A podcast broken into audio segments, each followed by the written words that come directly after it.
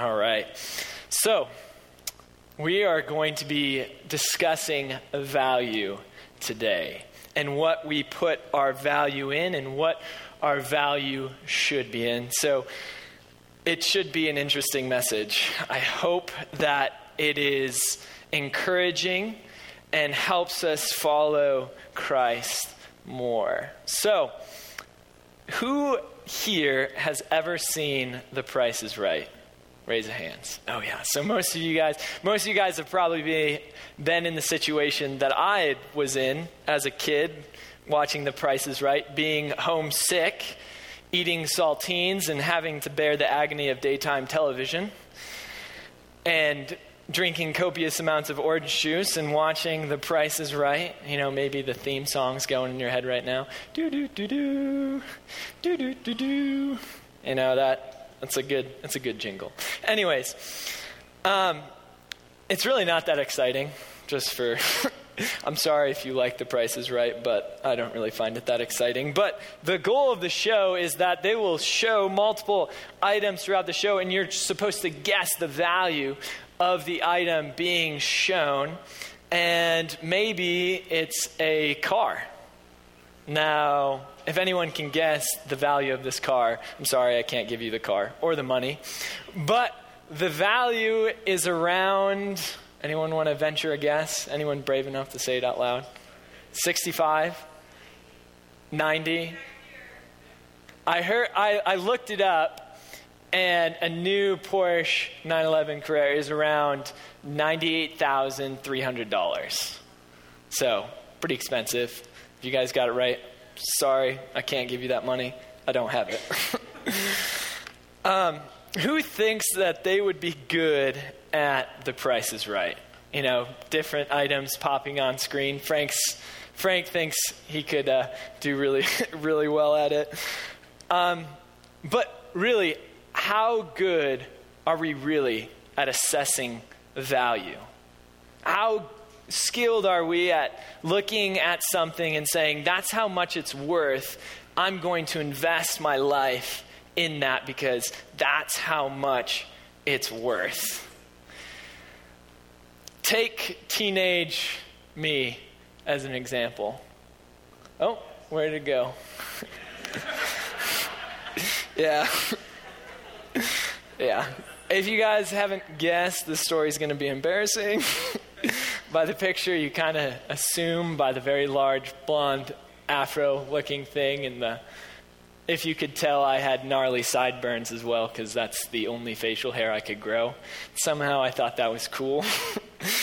Anyways, teenage Lincoln was very lazy and enjoyed video games and uh, sports way too much. Like, way too much. And I put forth way too much effort into it as opposed to school, church, a job, or anything that had any bearing on my future. Um, one of my all time lows in high school was senior year. And as senior year was approaching its end, there was something called homecoming. I'm sure you guys are familiar with it. Coming around the, the corner. And go, to go to homecoming, it costs about $100. And I didn't have a job, like I already, like I already said, because um, I was lazy. I didn't have a job. You know, I had to ask a girl. So I was like, eh, I don't know if I want to do that. I didn't have the discipline to save. I didn't have the courage to ask out a girl. And I didn't want to get a job to do it. And my parents were not going to pay for me because they would be like, if you want to go, you got to save up the money to go. So that was out of the window. So instead, I decided to stay home and conquer the world of Calradia. Pretty embarrassing. the reason why none of you know what that is is because that's its value. That's how much it's worth. It's worth nothing. So as my friends went uh, out and, you know, celebrated this homecoming, this end of senior year, I was at home on the computer expanding the Swadian empire. it's so embarrassing saying that. so many people. Anyways, I spent the whole night doing that, and I legitimately, during the time, thought it was a better use of my time and my money and my resources to do that than to go to homecoming. Yes, that was teenage Lincoln. um, I look back and regret and embarrassed by some of the things that I put value in as a teenager, and I'm sure most of you guys can empathize or sympathize with that. And there's probably been a moment in your life that you look back and go, man, I put way too much value into that. Whether it was a relationship, a job, a sport, school, hobby, wanting acceptance, proving your worth as a man or a woman, being popular or worrying about the future. You've probably put way too much value into something and realized later that your investment isn't really worth it. It wasn't that important. Now, if this problem ceased the second that we turned 20 and we're adults, you know, the second we weren't teenagers, I would not be sharing this with you. At least from experience i I can experience. If I would just save this for refuge, but if you are someone who perfectly evaluates their life and spends all their time, resources, and energy towards the things that truly matter, I am sorry because this sermon isn't for you. For the rest of us, I call us human beings. I'm excited to share what God has been showing me. So if you guys can flip open your Bibles to Matthew 19 16. Hopefully that's big enough on screen for you. It says, Just then, a man came up to Jesus and asked, Teacher, what good thing must I do to get eternal life? Why do you ask me about what is good? Jesus replied, There is only one who is good, and if you want to enter life, eternal life, keep the commandments. Which ones? he inquired. Jesus replied, You shall not murder, you shall not commit adultery, you shall not steal, you shall not give false testimony, honor your father and mother, and love your neighbor as yourself. All these I have kept, the young man said. What do I still lack? Jesus answered, If you want to be perfect, go sell your possessions and give to the poor, and you will have treasure in heaven. Then come follow me. When the young man heard this, he went away sad, because he had great wealth. Then Jesus said to his disciples, Truly I tell you, it is hard for someone who is rich to enter the kingdom of heaven. Now, I find this story incredibly interesting because the man who approaches Jesus, often referred to as the rich young ruler, I believe was genuine in his seeking. I mean, he kept the commandments from birth. That would have taken a life of discipline, an intense life of discipline.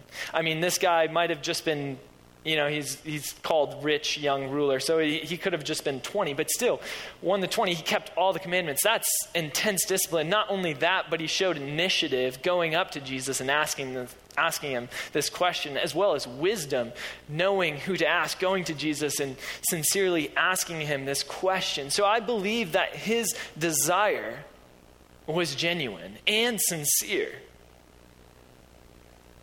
So, why would he walk away from something that he worked his whole life for? You know, he kept all these commandments and he was sincerely wanting eternal life, but he walks away for it. And I think it's quite simple. He valued what he had more than what Jesus had to offer. He valued what he had more than what Jesus had to offer. Now, if you're like me, the first thing that pops into your mind is how foolish, what an idiot. I mean, seriously, how much more valuable is eternal life than living a hundred years, if that? He probably lived to like, I don't know, like 60 years, with stuff.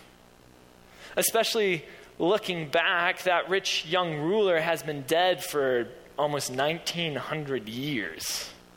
And all the stuff he owned is either gone or belongs to another person. In the ancient world, they would use a scale like the one on screen. And what they would do is to establish value, to establish a fair trade, they would put equal values on either side until they balanced out. So they would put, you know, either coins and perfume, silver, gold, food, and they would use that to establish a fair trade, maybe even a duck. Sorry, I was promised I wasn't going to say that. I said. Now, if we could somehow use that scale to determine the value of what the rich man had compared to what he could gain, the scale wouldn't even budge. His palace, his animals, his servants, his all the stuff he owned would be suspended high in the air as opposed to the value of eternal life, the weight, the worth of eternal life.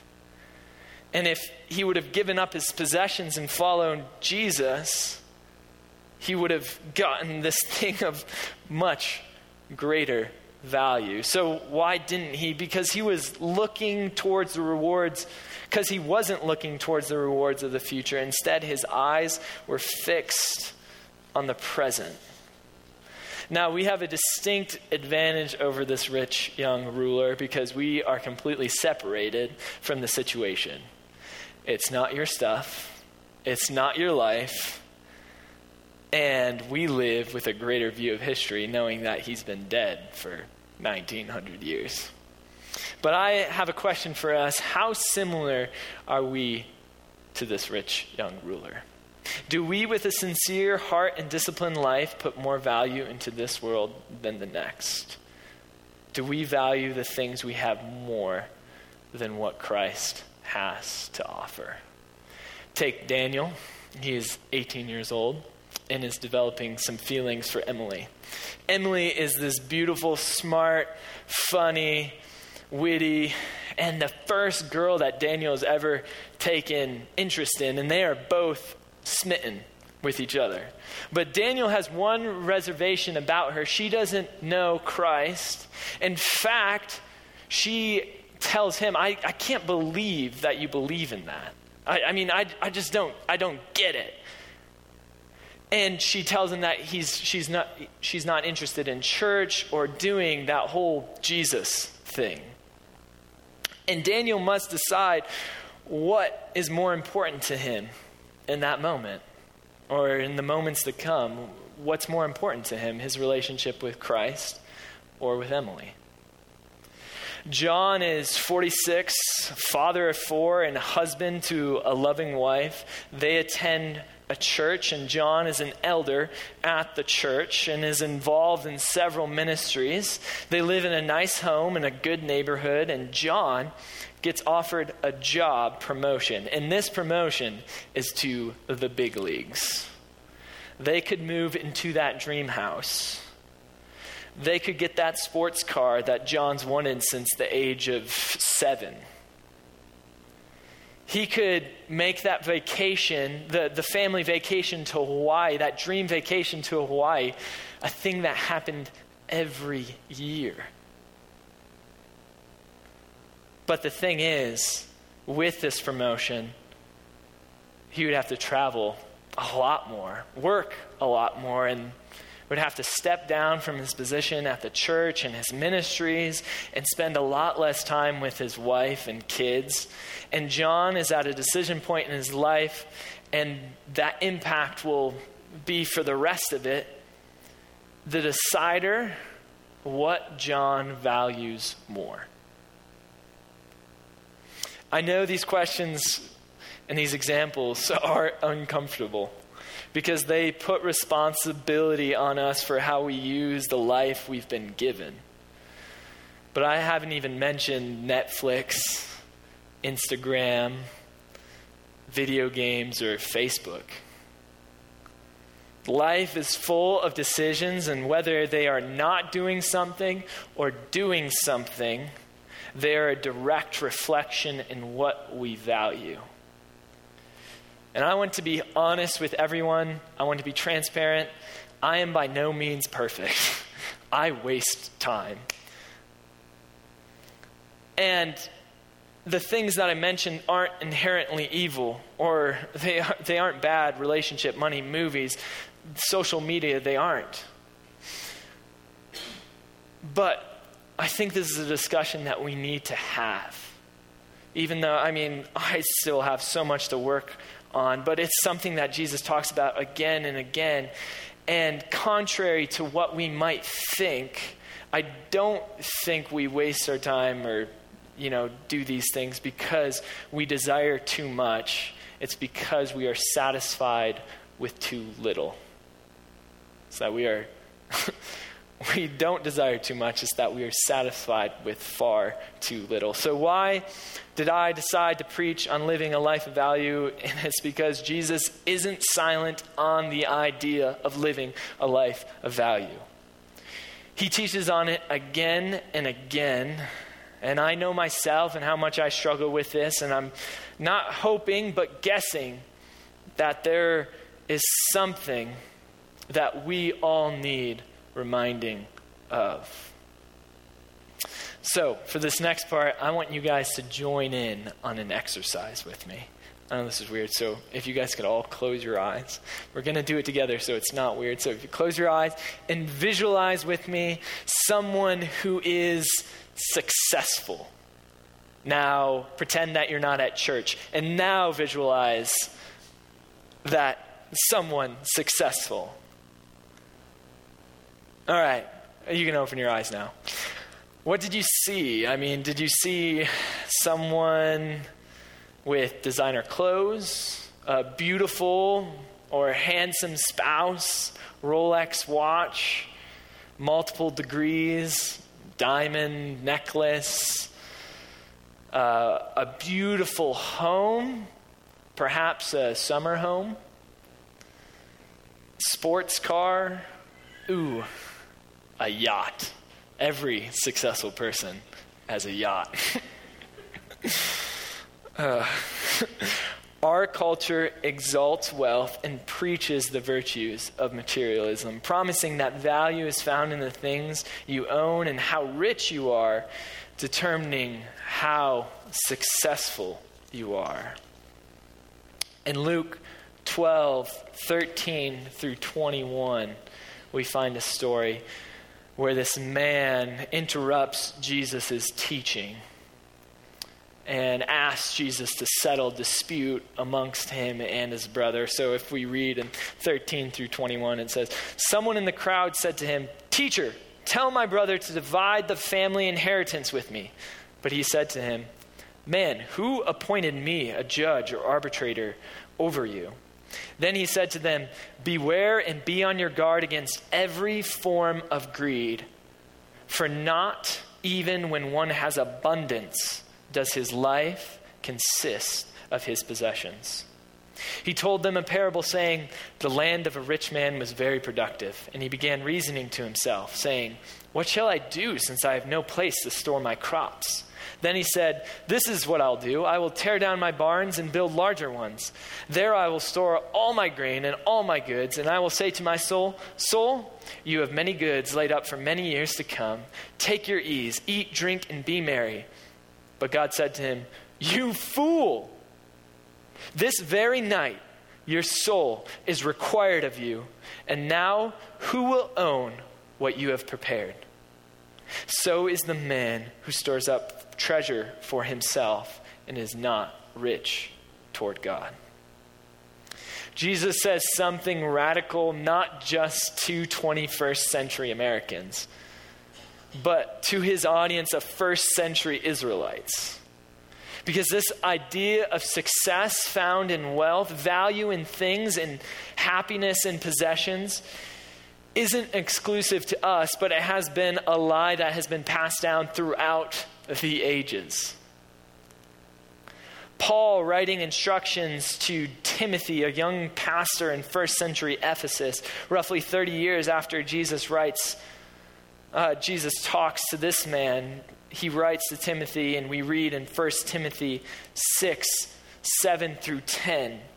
For we have brought nothing into the world, so we cannot take anything out of it either.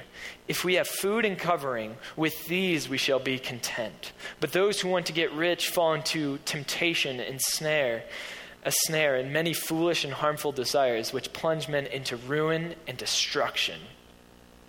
For the love of money is a root of all sorts of evils, and some, by longing for it, have wandered away from the faith and pierced themselves with many griefs. Jesus and Paul give us both unsettling news, and it's something that we usually don't care to think about, and it's not something our society cares to dwell on, but it's the fact that there are no moving trucks after hearses. There are no movers. There's no people carrying boxes of your stuff to your grave. And just like today, people in the first century viewed the wealthy as the successful ones, the, the wise ones, the ones that had made it. When Jesus said that it's impossible for a rich man to enter the kingdom of heaven, it says that all the disciples were shocked because they thought if someone would be able to make it, it would be then. And I think sometimes we forget how much Jesus talks about money, about wealth, and about value. Spoiler alert, it's a whole lot, and it can be uncomfortable. Greed and its effects are taught repeatedly in the New Testament. But how aware of we, are we of its effects? How many of you have ever been to a, a campfire like service? Like, you know, I'm sure more of you guys have, you know, everyone's gathering around a campfire. And I've been to like 10 different camps over the past like six years and, you know, retreats and whatnot. So I'm pretty familiar with them. And every, every, uh, fireside service, usually they have a time of confession, of people coming up and sharing what they've been struggling with, how the retreat or camp has helped them, and what they're committed to as going back. Now, during these fireside services, I've heard lots of sins being confessed and tears shed and awesome moments. But I have yet to hear someone say, I struggle with greed. I put way too much value into my bank account and not enough into my heavenly one. I've heard counselors and pastors say that they've had people come up to them and confess to them every sin imaginable, but have yet to hear someone say, I struggle with greed. So, why, if Jesus spends so much time talking about greed, and about money, and the way we use it, why are we so. Did he just waste his time if no one struggles with it? I, I don't think that's it. I think it's because greed is a sin, unlike other sin, as it's encouraged and accepted in the world. It's something that is completely accepted and even encouraged and put on you to do in the world. And it's, I believe it's because money is an easy substitute for God. It's a good thing that can become a God in your life because it offers security, stability, sustainability, happiness, and purpose. It can offer those things. It doesn't, it doesn't give you those things, it offers them to you. I want to make that clear. Now, Jesus doesn't condemn greed because he wants you to live in poverty. I'm going to say that again. Jesus condemns greed not because he wants you to live in poverty. It's not because he's a cosmic killjoy, but it's because he wants you to be rich. He wants you to be rich in the things that matter. He wants you to have a life and life to the fullest. He wants you to live for what truly matters and what is lasting. He wants you to live for what will keep after the grave. Matthew 6, 19 through 21 says, Do not store up for yourselves treasure on earth where moth and rust destroy and where thieves break in and steal, but store up for yourselves treasure in heaven where neither moth nor rust, rust rough. Rust destroys, and where thieves do not break in or steal, for where your treasure is, there your heart will also be. 1 Timothy 6, 17 through 19.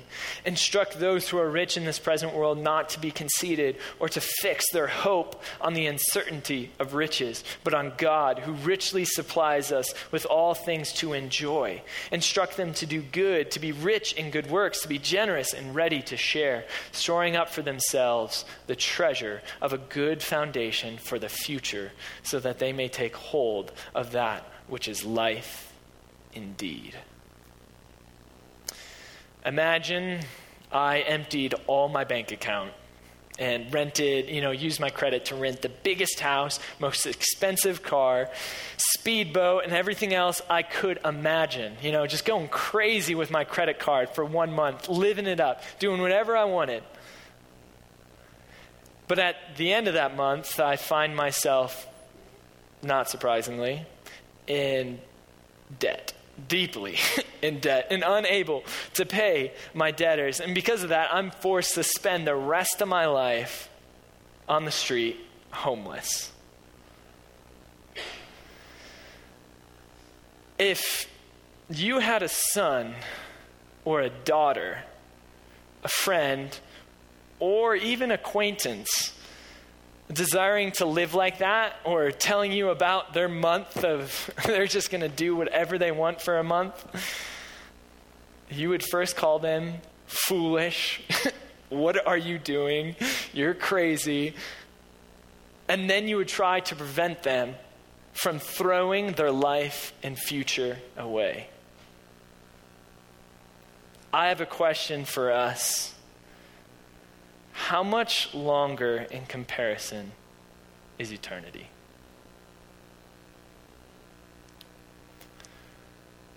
How much longer is that month to our life than our life to eternity?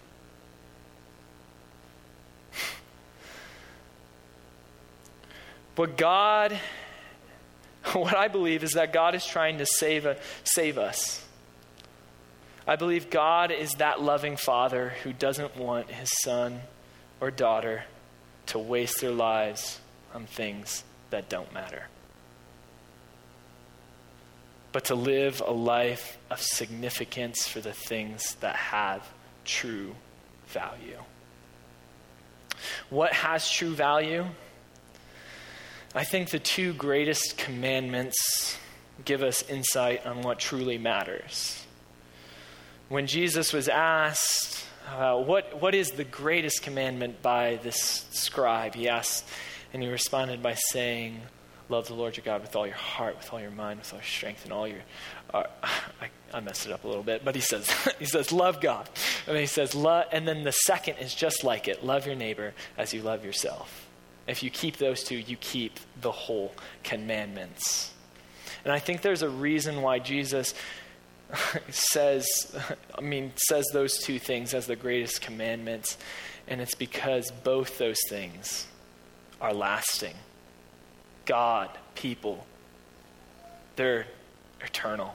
They're, I mean, God is eternal. We're, you know, last forever. It's different. But, anyways, it's because we matter and we have value because we last. And God wants us to invest in things that last. My hope and prayer is that I and this church would have the perspective and attitude of the, the Apostle Paul, who writes in Philippians 3 7 through 8. And it says, But whatever things were gained to me, those things I've counted as loss for the sake of Christ. More than that, I count all things to be in, to be lost in view of the surpassing value of knowing Christ Jesus, my Lord, from whom I have suffered the loss of all things and count them but rubbish, so that I may gain Christ. I know this probably wasn't the most comfortable sermon to listen to. It definitely wasn't writing it, it was convicting and challenging. But I believe that it's a conversation that we need to have. And my goal isn't to guilt us into doing anything, but to encourage us as believers to reach for the prize and run the race because we have something worth living for, something of value that won't just go away as opposed to the world. Because the reward is eternity and is much more valuable than being comfortable and living for this life. This message has been brought to you by Alpine Bible Church in Lehi, Utah. If you'd like more